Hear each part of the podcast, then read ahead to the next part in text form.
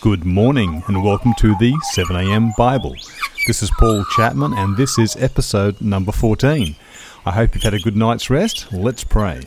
Dear Father in heaven, we thank you so much for waking us refreshed to another day. We thank you for your mercy and love, and we thank you for this opportunity we have to open your word together. We pray for your Holy Spirit to guide us in the understanding of it, Lord, and uh, take a lesson from it for us this day, we pray. In Jesus' name, Amen. Well, we've been going through the life of Jacob in case this is your uh, first time tuning in. In the last episode, we looked at the domestic scam that cheated Jacob's brother Esau out of the birthright blessings. Jacob received that which all his life he had longed for, but he obtained it by fraud. Rebekah, his mother, came up with the plan, and rather than follow the voice of conscience, Jacob chose to follow the voice of his mother. Now, despite his conscientious scruples, he deceived and lied to his father to obtain the coveted blessing. Now, as I mentioned in our last episode, it's true that uh, children should obey their parents in all things, as the Apostle Paul put it in Colossians 3 and verse 20, but only when they are in the Lord, as he said in Ephesians 6 verse 1. And Rebekah, on this occasion, was not in the Lord. If her faith was resting in the Lord, she would not have resorted to deception to accomplish God's purpose. That's what I want to talk about this morning. God had told Rebekah before her twin sons were born that the older would serve the younger, indicating that Jacob would receive the preeminence in the family and thus the birthright blessings due to the firstborn, despite the fact that he was not the firstborn. The birthright blessing meant a double portion of the father's wealth would go to the firstborn son, headship of the family, and more importantly to Jacob, the assurance that through his line of descendants all nations of the earth would be blessed, in particular with the promised Saviour of the world, Jesus Christ. This was the blessing he craved, and he and his mother pondered it for years. Now, if my figures are correct, I believe Jacob was about 56 years of age, possibly even 76, depending on uh, how you count a certain period of time in a certain place that Jacob spent. At the time that he received um, that he deceived his father, Isaac was at least 116, and though that was old, it was not that old.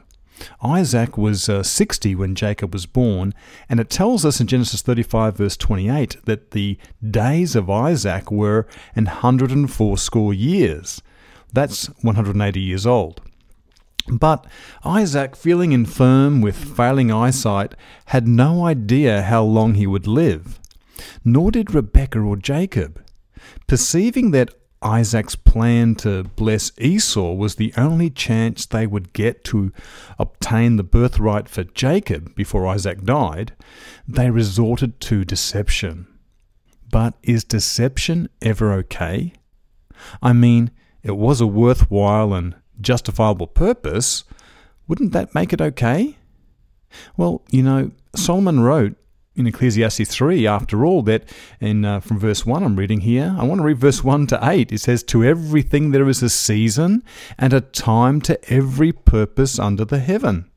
A time to be born and a time to die, a time to plant and a time to pluck up that which is planted, a time to kill and a time to heal, a time to break down and a time to build up, a time to weep and a time to laugh, a time to mourn and a time to dance, a time to cast away stones and a time to gather together stones, a time to embrace and a time to refrain from embracing, a time to get and a time to loose, a time to keep and a time to cast away, a time to rend and a time to sow, a time to keep silence and a time to speak, a time to love and a time to hate, a time of war and a time of peace. So, if there's a time for every purpose under the heaven, is there a time to lie, even if it is for a good purpose? Well, to answer that, you need to remember that if Jacob was to receive the birthright blessings, then, like his grandfather Abraham, he was to obey God. By faith, he was to walk a godly life and promote the knowledge of God in the world. Unlike the gods of the surrounding nations, where deception and betrayal is a part of deified life, what was El Shaddai like? Yahweh, God Almighty, the God of Abraham. Well, four centuries later, God declared his name to Moses, and with it the attributes of his character. He says this in uh, Exodus chapter 34 and verse 6 and 7. It says, The Lord Yahweh passed before him and proclaimed, The Lord, the Lord God, merciful and gracious, long suffering and abundant in goodness and truth, keeping mercy for thousands, forgiving iniquity and transgression and sin, and that will by no means clear the guilty.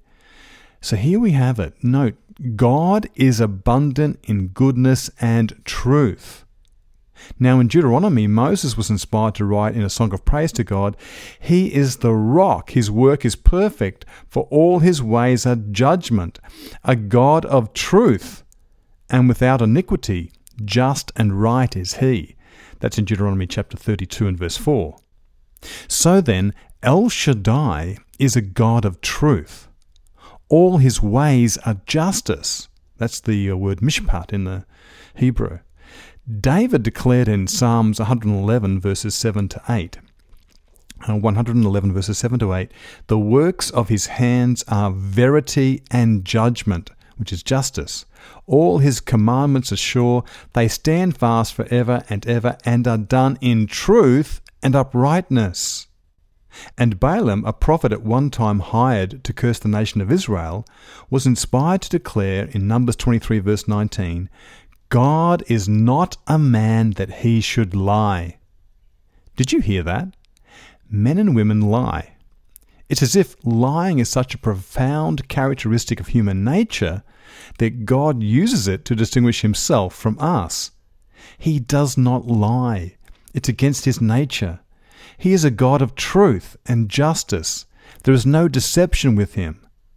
That's why the psalmist writes of God in Psalms 101 and verse 7 He that worketh deceit shall not dwell within my house. He that telleth lies shall not tarry in my sight. You know, Jacob, who so much longed for the presence and blessing of God in his life, was now at risk of losing it forever. He came to experience the reality of the wise man's words in Proverbs 20 and verse 17 Bread of deceit is sweet to a man, but afterwards his mouth shall be filled with gravel. Now, I know what that tastes like, having come off my bike a few times and hitting the the uh, dirt face first, a mouthful of gravel is what I ended up with. You know, when God proclaimed his Ten Commandments, he gave us laws for our well being.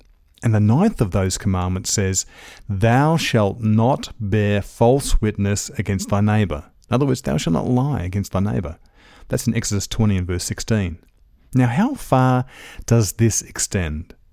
Well, Jesus made it plain in Luke chapter 10. In verse, I'm reading from verse 25 to verse 28. It says here, And behold, a certain lawyer stood up and tempted him, saying, Master, what shall I do to inherit eternal life? And Jesus said unto him, What is written in the law? How readest thou? And he answering said, Thou shalt love the Lord thy God with all thy heart, and with all thy soul, and with all thy strength, and with all thy mind, and thy neighbour as thyself. And he said unto him, Thou hast answered right. This do, and thou shalt live. Now think about this for a moment. Would you lie to yourself? Would you take advantage of yourself? Would you try to cheat yourself out of something that is your due?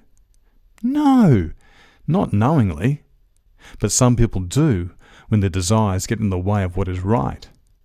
You know, the lawyer in Luke 10, willing, it says here, willing to justify himself, said unto Jesus, And who is my neighbour? Well, Jesus made it plain that our neighbour is anyone with whom we have to do, anyone who needs our help, and certainly our own family members. When it comes to our words of assurance to each other, in the Sermon on the Mount, Jesus said, Let your communication be yea, yea, nay, nay. For what is more than these cometh of evil. That's in Matthew 5:37. Now, Ellen White, uh, in her book Thoughts from the Mount of Blessing, comments on this. I'm reading um, from page 68. She writes this Everything that Christians do should be as transparent as the sunlight. Truth is of God. Deception, in every one of its myriad forms, is of Satan. And whoever in any way departs from the truth, from the uh, straight line of truth, is betraying himself into the power of the wicked one. Yet it is not a light or easy thing to speak the exact truth. We cannot speak the truth unless we know the truth. And how often preconceived opinions, mental bias, imperfect knowledge, errors of judgment prevent a right understanding of matters with which we have to do. We cannot speak the truth unless our minds are continually guided by Him who is truth. So, you know, Jacob knew that, but we'll see that he was yet to have that experience with God that will that would um, enable him to patiently do what was right and leave his destiny in God's hands. Ellen White wrote on this experience in her book Patriarchs and Prophets, page 180. I'm reading here Jacob and Rebekah succeeded in their purpose, but they gained only trouble and sorrow by their deception. God had declared that Jacob should receive the birthright, and his word would have been fulfilled in his own time had they waited in faith for him to work for them. But like many who now profess to be children of God, they were unwilling to leave the matter in his hands. Now that's the point here. When we take things into our own hands, we deny God the opportunity to prove his word to us. I've had professed Christians boast over their cleverness at deceiving their neighbour, even though for a good thing. But you know what? When we do that, we dishonour God and deny Him the opportunity to work for us in such a way as we would give Him all the glory. Instead, we end up taking the glory to ourselves. We need to learn what these words of Jesus means in Luke 21 verse 19. In patience possess ye your souls. How different would it have been, I wonder, for Jacob if he and Rebekah had have done that? You know, Ellen White explains it this way If Esau had received the blessing of his father, which was, which was bestowed upon the firstborn, his prosperity could have come from God alone, and he would have blessed him with prosperity, or brought upon him adversity, according to his course of action. If he should love and reverence God like righteous Abel, he would be accepted and blessed of God. If, like the wicked Cain, he had no respect for God nor his commandments, but followed his own corrupt course, he would not receive a blessing from God, but would, but would be rejected of God as was Cain. If Jacob's course should be righteous, he should, if he should love and fear God, he would be blessed of God, and the prospering hand of God would be with him, even if he did not obtain the blessings and privileges generally bestowed upon the firstborn. So, did you note that? Now, that's from her book Spiritual Gifts, uh, Volume 3, page 115. So, did you note that? That, um, that, that that's what God would have done for Jacob, that he would have um, prospered Jacob. He would have given him the blessings and privileges that belong to the firstborn son. They would have come to Jacob somehow, some way, in God's time and way. You know, he would have done that for Jacob had Jacob patiently possessed his soul, and he can and will do that for you too, if you possess your soul in patience. So, never deceive to save yourself or to get ahead in business or in life. Don't make lies your refuge. Let God be your refuge. Let's pray. Dear Father in heaven, we thank you so much for our meditation this morning. We thank you for these words of life, words of comfort, words of hope, words of instruction, and we pray that we will uh, learn the lesson that's here for us today, that we will take you as our assurance, that will make you our refuge at all times, that no matter what happens in our life, no matter what uh, things that we think are ours or are due to us, or what uh, endeavors that we are uh, endeavoring to accomplish in your name and for the good of this world, we just pray that you'll help us never ever to deceive any anyone, Lord, deceive ourselves or deceive our but always to uh, look to you and let you guide us in all things and wait patiently for you, Lord, to work out your will for us in your time and way. So may you do that for us this day, we pray, and we ask this in and through the name of Jesus. Amen. Well, thanks for listening to the 7am Bible. This has been Paul Chapman, and I trust and pray wherever you are today, wherever you're going, whatever you're doing, have a great day, and don't forget, be prayerful, be careful, and take the Lord with you. Until next time, I look forward to you joining me for the next episode of the 7am Bible.